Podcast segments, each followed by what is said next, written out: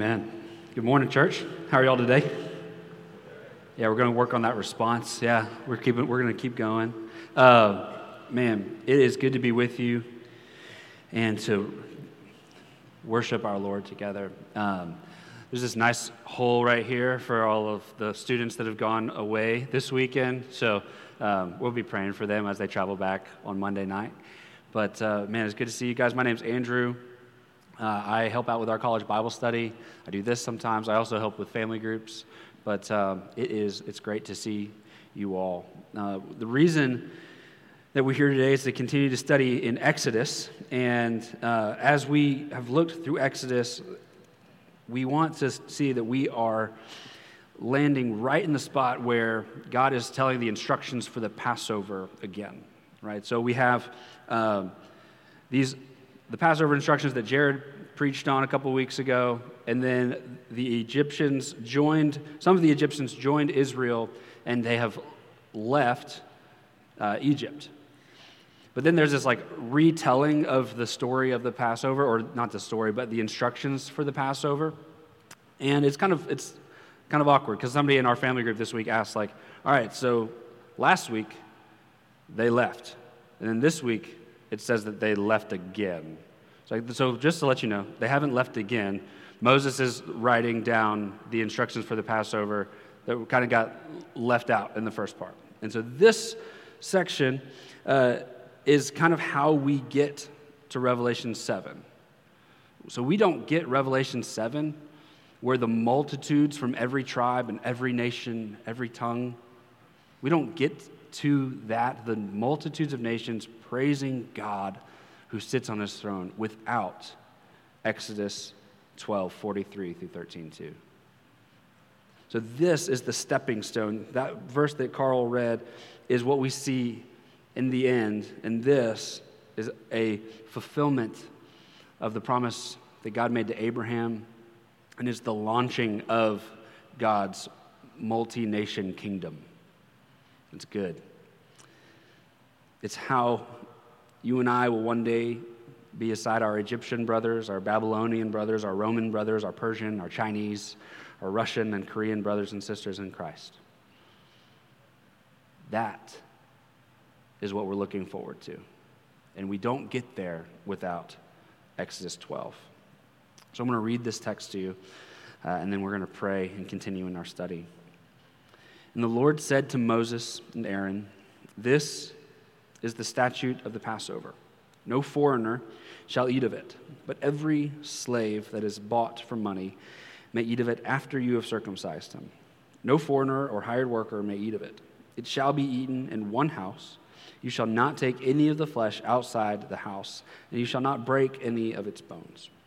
All the congregation of Israel shall keep it. If a stranger shall sojourn with you and would keep the Passover to the Lord, let all his males be circumcised. Then he may come near and keep it. He shall be as a native of the land.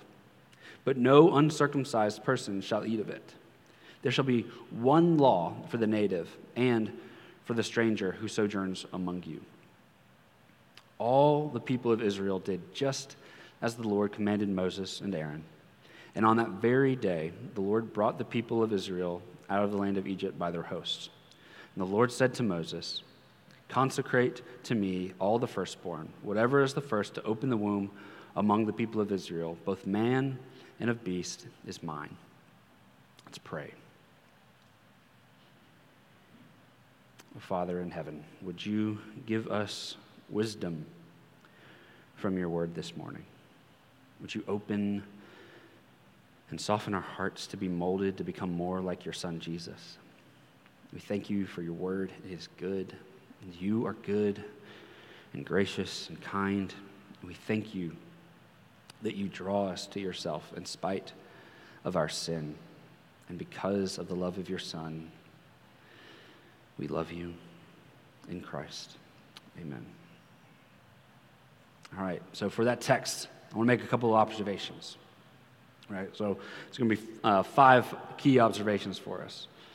We see that foreigners could not eat of the Passover, right? So, what does that mean? That this meal, this Passover meal, is not just a meal.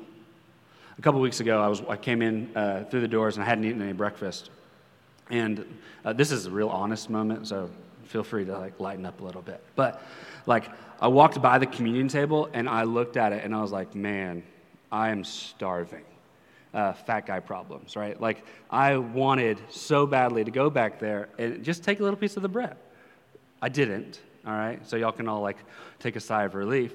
But it's not just a snack, it's not just a meal. This meal is for a people that have been delivered. That's why people that were just passing through, who are just like, hey, we happen to be in town, it's Passover, can we grab dinner with you tonight? Well, if it's Passover, the foreigner's not sitting down with the people of Israel and saying, like, let's eat this lamb and some of this unleavened bread. Does that make sense? So there's, there was no reason for a foreigner who did not trust in Yahweh, the, the one true God, to eat at the Passover because it's not just a meal, it's a meal of remembrance. It's a meal for the people who have been delivered. The second observation is that slaves could partake in the Passover meal. Right? And this is slaves who have been circumcised. That means that they are into the family of God. They said, I will worship your God. He will be my God. Right? These slaves could partake in the Passover meal. Why? Not because of the fact that they're just owned by the people of Israel, but because they trusted in God. And this kind of shows us that classism, right, that uh, the intersectionality of our world does not matter to God. God sees every socioeconomic status and says, You're welcome to partake of the life that I can offer you. Everybody. He doesn't respect a certain class, a certain race, certain personality type. You're not more prone to follow Jesus if you're uh, extroverted. That doesn't make you more spiritually mature if you're an extrovert. God welcomes all to worship Him. Third observation is that foreigners who want to take the Passover must be circumcised, and then they can eat it. The Passover meal is for those who are committed to the God of Israel, right? Much like the first observation, it's not just a meal. You must be committed to the God of Israel. The fourth one is God welcomes those who are sojourners in to be as natives. God welcomes sojourners to be as natives. That should make us rejoice.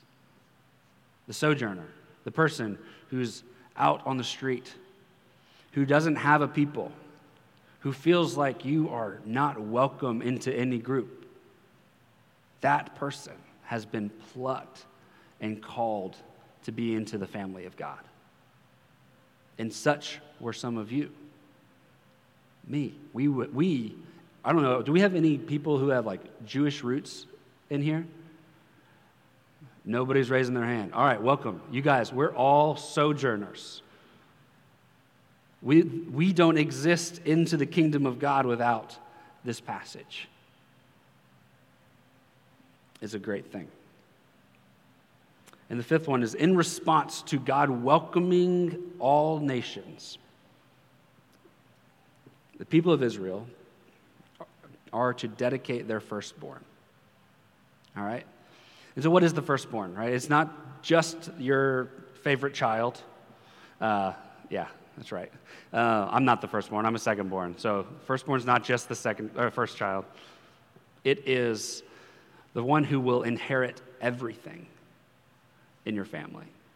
Right? So it's not just the idea of this one special kid. It is the one who will receive and get and plan the future of your family in this time.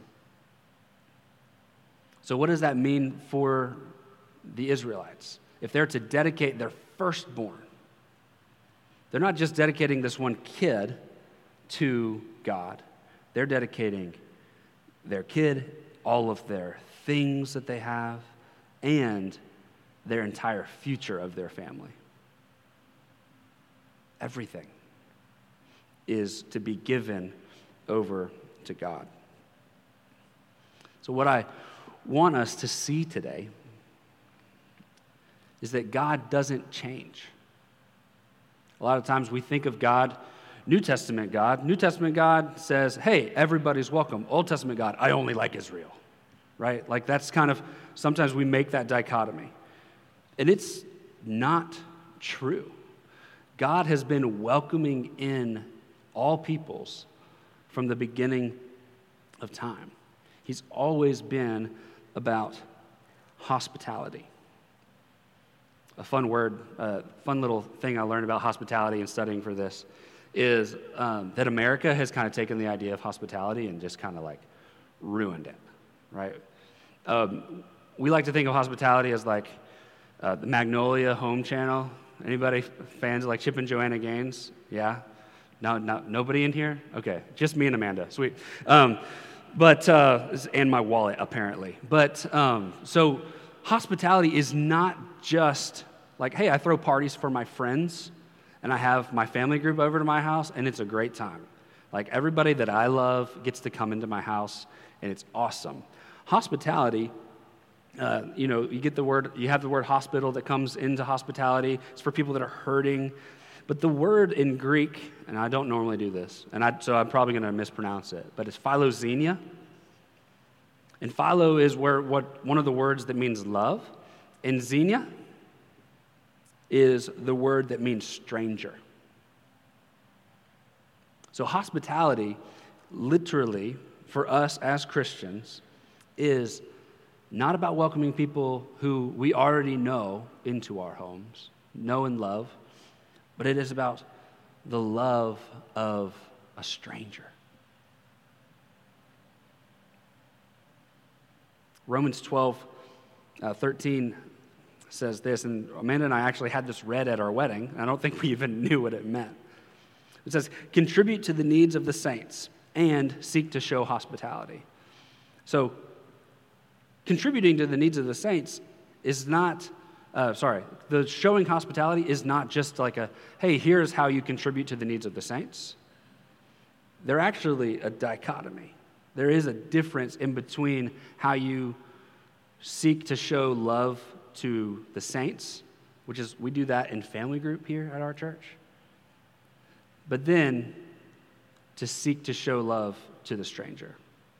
And we should be doing both in our Christian life as a reflection of the character of God. He cares for Israel, He loves them, and He brings them close, and then He invites people in. God loves the stranger, and we should also. So if we think about what, where they are, right, they're in Egypt and they're leaving. And God gives them this command right at the point where they had no dignity to their fellow, like to the Egyptians. The Egyptians didn't care who they were, they didn't treat them with hospitality, except for that very last part where they just like give them all their stuff uh, to send them out and say, Go, get out of here. Your God is hurting us. So we're going to leave. We're going to get you to leave. But the Israelites are there and they don't have any dignity. And God says, I'm going to make you a different kind of people. One that looks at the outsider, that looks at the people who were like you in an exiled land. And you're going to be kind and you're going to welcome them. And I'm going to set up laws so that you have to treat these people well. Even your slaves will be able to celebrate the Passover with you. They will eat at the table with you. Another awesome point that our, my family group uh, brought up this week is that the sojourners are made in the image of God. So the people that aren't in this room are made in the image of God. How awesome is that? but also a challenge for us to treat them as such, to love everyone well, and to invite them in. From the person who's on the other side of the world fighting the war over Ukraine to someone who votes differently than you here in town. Everybody, we are to be hospitable, we are to love them, the stranger. They are welcome to become a native of our people. So, what's the requirement then to participate in the life of God? Here in this covenant, it was circumcision. But we learn much later on in the, in the scriptures that circumcision is just a sign of faith, right?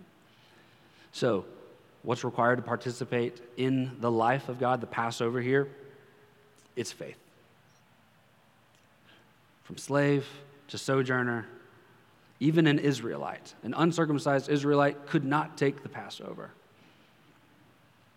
But a faithful, loving, of the one true God is the one who it takes the Passover, who participates in the abundant life that God has to give. It's faith. Matthew Henry is an old dead guy that I like to read sometimes, and uh, he says it like this This was a mortification to the Jews. It taught them that it was their dedication to God, not their descent from Abraham, that entitled them to their privileges a sincere proselyte was as welcome to the Passover as a native Israelite. It's pretty awesome. That God is not just about the ones from a bloodline, but He welcomes everyone to participate in the life that He gives. Everyone. This sermon is going to get really repetitive, okay? We're going to keep talking about the love of the stranger. But here's something that I have been pondering that's like just weird. My brain works weird sometimes. Y'all feel that ever? Yeah? Yeah. There we go. Thanks. Thanks, Todd. Appreciate you. Uh, why does God command his people to eat a meal? You ever think about that? Like, God loves food. Yeah, he made it, and he said it was good. So, feast, y'all. But uh, he makes it a law to eat a meal. He makes it a law to eat this meal. And why is it that this meal uh, is, is so special?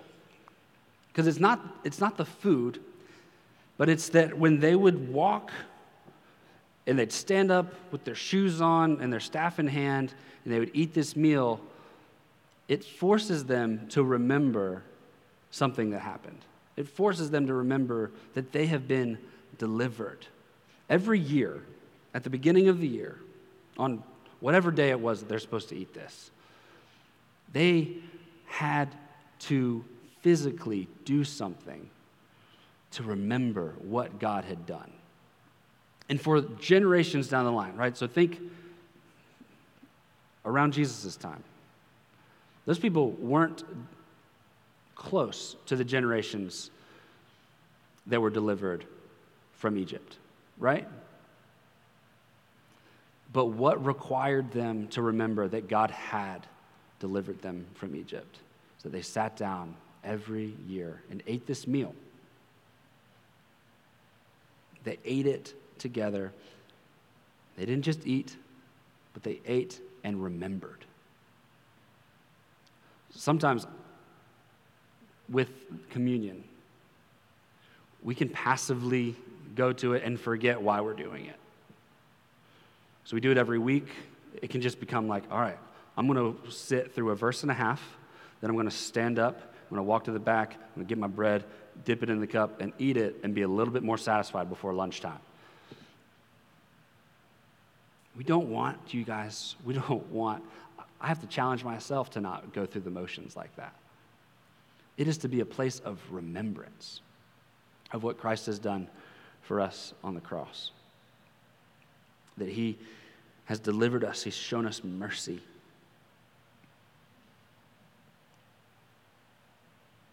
And for generations, the Passover was not just for these specific people to remember, but it was a looking back on what God had done.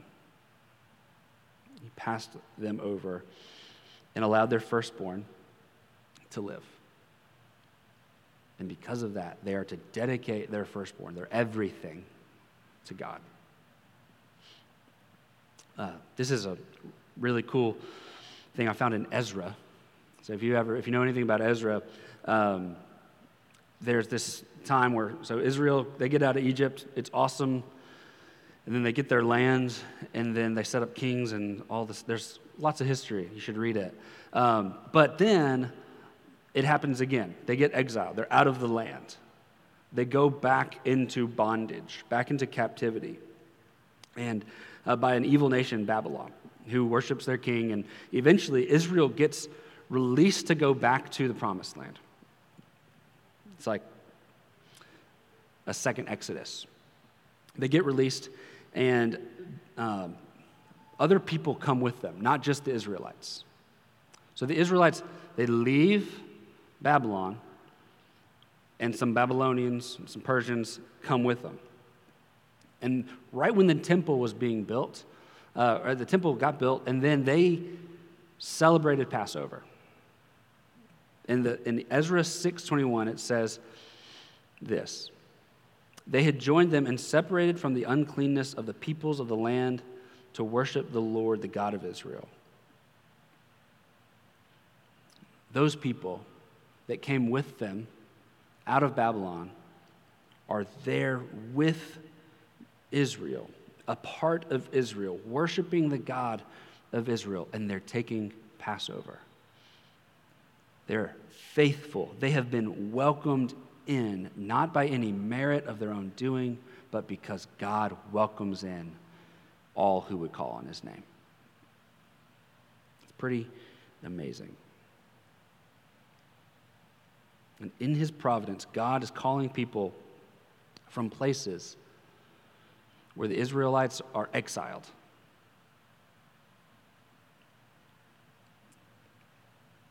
He's calling those people to himself.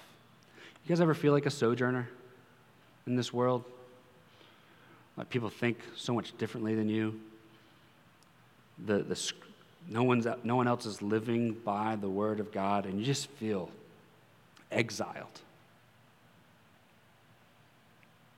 God has us here exiled in this world so that just like the Egyptians who came with Israel out, that some would come and worship with us. Just like as they are in Babylon, teaching and talking about the things of God, that some Babylonians came out with Israel and worshiped God. They have abundant and eternal life. Maybe you're at work, you feel like you're in exile. Or in school, you feel like you're in exile. You feel like no one else gets it. Well, guess what? Help them get it. That's your job. God has called you to speak of the things that He is doing and to welcome and invite people to worship our God. Be a light. Stephen and I were talking a couple weeks ago, and he said it like this God has set aside a people to welcome the rest. He did it with Israel, and he's doing it with the church now. You are not a part of this team to just sit on the sidelines. You've been drafted, you've been brought in to go and do something with your faith. That is to bring other people alongside you.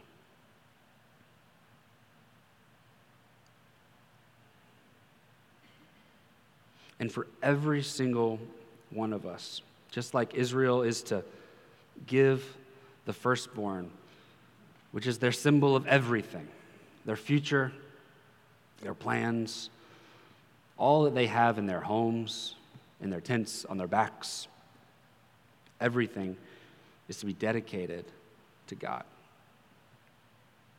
So here we are before we get to some really, really practical application.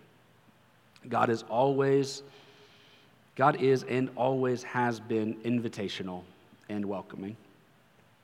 God's people are often among those who are not God's people. I'm going to say that one again.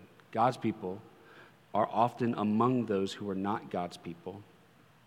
God has called his people to image his character of welcome and invitation, and God has demanded that the people of Israel, people of faith, trust him with their everything and their future. So, couple of questions. Are you a person of hospitality? Not the kind, not like Chip and Joanna Gaines kind of hospitality, where all your friends come over to your house and you're having a good time, but a person of hospitality that welcomes strangers. A lot of these college students don't have homes. You have dorm rooms. You know, Jesus doesn't ever talk about inviting people into his house. He didn't have a place to lay his head. But guess what? He walked into other people's homes and acted like a host. So, for you college students, most of y'all are like right here, so I'll focus on you. But uh, when, you're, when you don't feel like you have anything to give, to love and welcome a stranger, man, give yourself. Right? Love people well. Go in and, and be the person that brings food to the table, that offers the rides, that uh, offers help in a subject that you're better at than someone, right? That's hospitality, is just helping and loving someone who's not in the fold of God.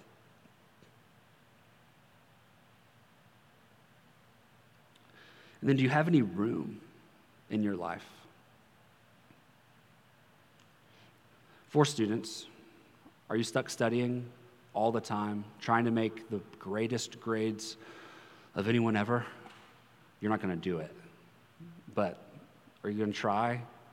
Work to the bone? Are you going to every Christian event possible so that you can be around all the people that think like you and it's never stressful? Are you just comfortable? Do you have any time to welcome a stranger. For adults, for me and my family, are we too busy with work or sports or entertainment, studying for an extra degree, doing things for selfish gain, always looking at the stock market, developing new business ideas, Instagram? Do we have any time in our lives to welcome the stranger, to walk across the street to our neighbors whose cars are beat up, maybe, or people that scare you, or across the hall, the classroom. God has placed you exactly where you are to be a missionary servant who welcomes in those who are not here yet. So, make room in your life for those people who have not yet been a part of the deliverance of God. Make room in your life. Look at your schedule. Look at your schedule. Say, hey, I can, I can do Friday nights, I will invite one stranger on my street to my house. Make it, make it law for your home to be a person of hospitality.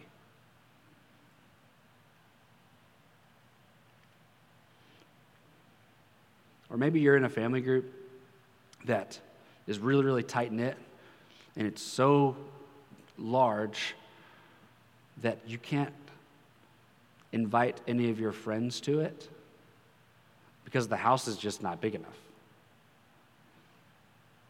maybe it's time for you to start thinking hey, what if me and a couple other people from this group left this group, this tight knit community, and started another one? We made some room in our group to be able to welcome in the rest of the people of this city and this county. Maybe it's you need to sit in the front row so that people who walk in late don't turn around because it's embarrassing to come and walk into the front. Another thing that we can do is to talk to strangers. Anytime I ever get on an airplane or uh, my wife gets on an airplane, Amanda, I say, hey, talk to strangers. Because we've been told so much in our life as kids kids, don't talk to strangers. Adults, um, talk to strangers. We're like made to become these people who just isolate. But God wants to advance his kingdom. Open your heart up to talking to someone who doesn't look like you, doesn't think like you, who you know nothing about. Because God can do something in that conversation. Right? Become a person of invitation. Invite people to join you to your family group or to church or just to pray. Um, something that I've tried to make a habit of doing, I don't do this well, but when I remember, I, I try to do it, is to ask my waiter or my waitress, because they know, if you're a Christian, they know that you're going to probably pray before the meal, right? Who prays before meals in here? Yeah? Yeah. Especially at restaurants, you know, we like to show off sometimes, but like, look, we're the people praying in here. But if your waiter or waitress knows that you're going to pray before your meal, ask them, is there anything that we can pray for you about? The people that I've done that for have stopped in their tracks and just been so honest. And it's an incredible opportunity because when we pray, we're, we're speaking to God. And this person may, may never have cried out to God in their entire life. And we get to represent them to the Father and ask for God to save them, to work in their life, to move in their life. And then after you pray for them, don't tip them poorly, okay? Tip them well. Those people need some love. And then the last thing is to Trust Him with everything. Uh, I've been reading a book by Rosaria Butterfield called uh, The Gospel Comes with a House Key. Highly recommend it. It will rock your world and make you feel like you are the least hospitable person in this entire planet, right?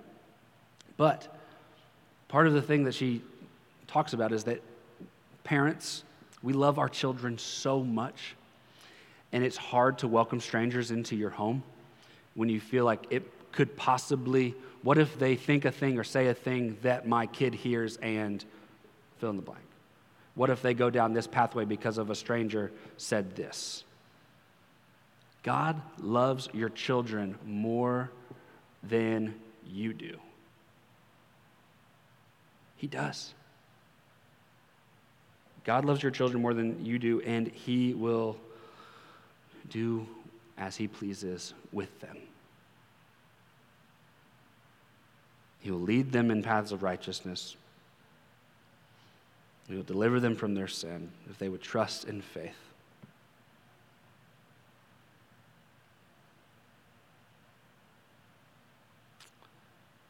And so before, um, I'm really bad at like landing the plane, so I'm going to tell you two stories, um, and I'm going to try not to get emotional. I'm not going to be able to do it. So. There's a young man, uh, Lawrence, sitting up here. He was sitting in Jethro's in the spring and was not a believer.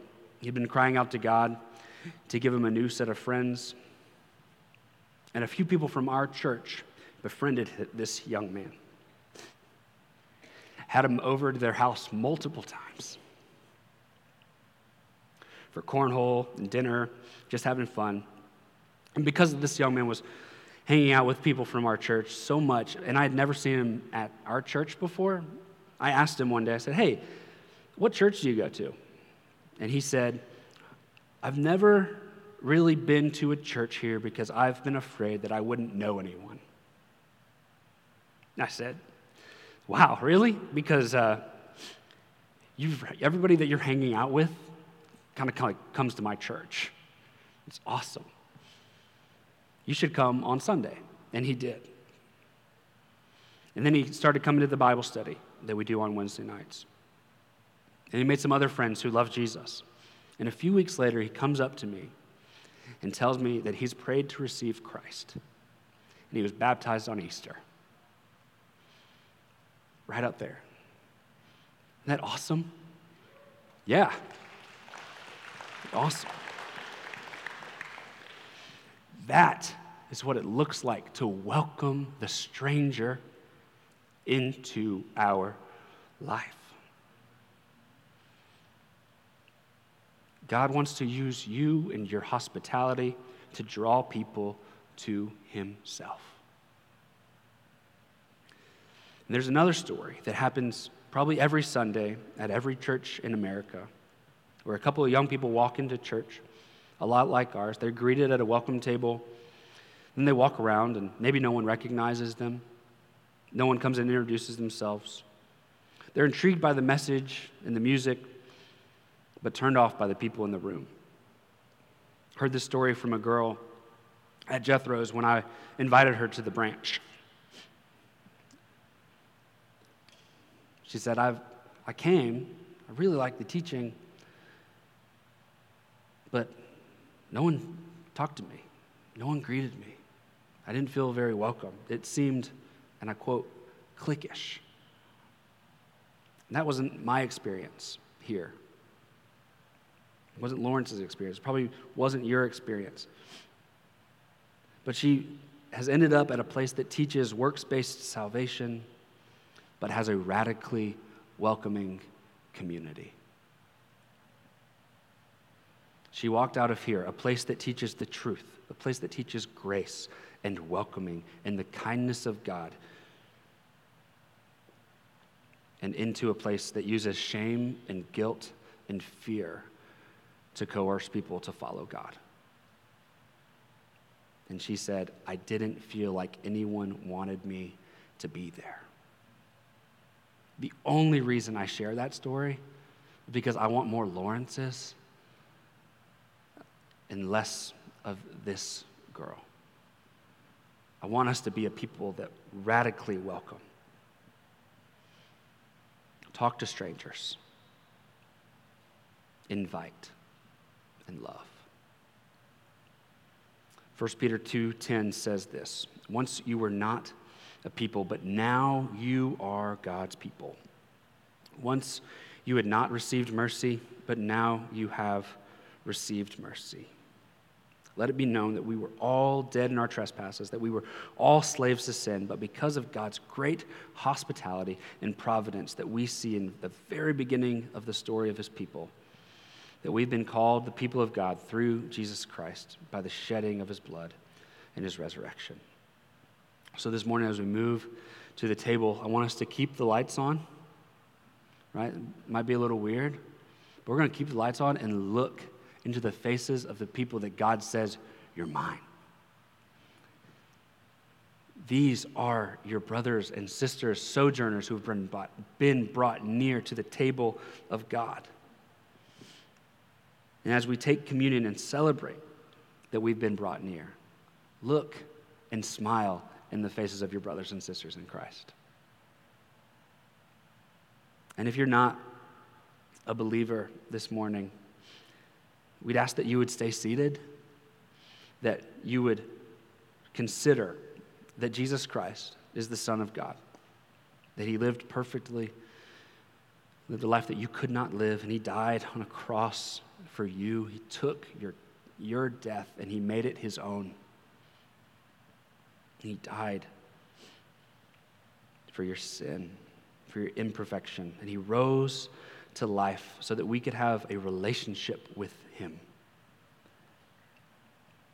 We ask that you would refrain from taking the bread and the juice because it's more than just bread and juice. It's a way that we, like the Passover, remember that God has delivered us. So, as a delivered people, let's take this communion. We believe He is so worth worshiping. Let's pray.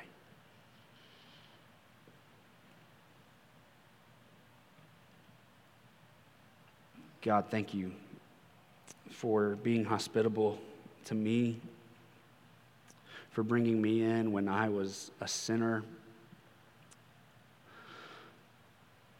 Lord, thank you for the hospitality for, that you have for everyone in this room, that you love these people.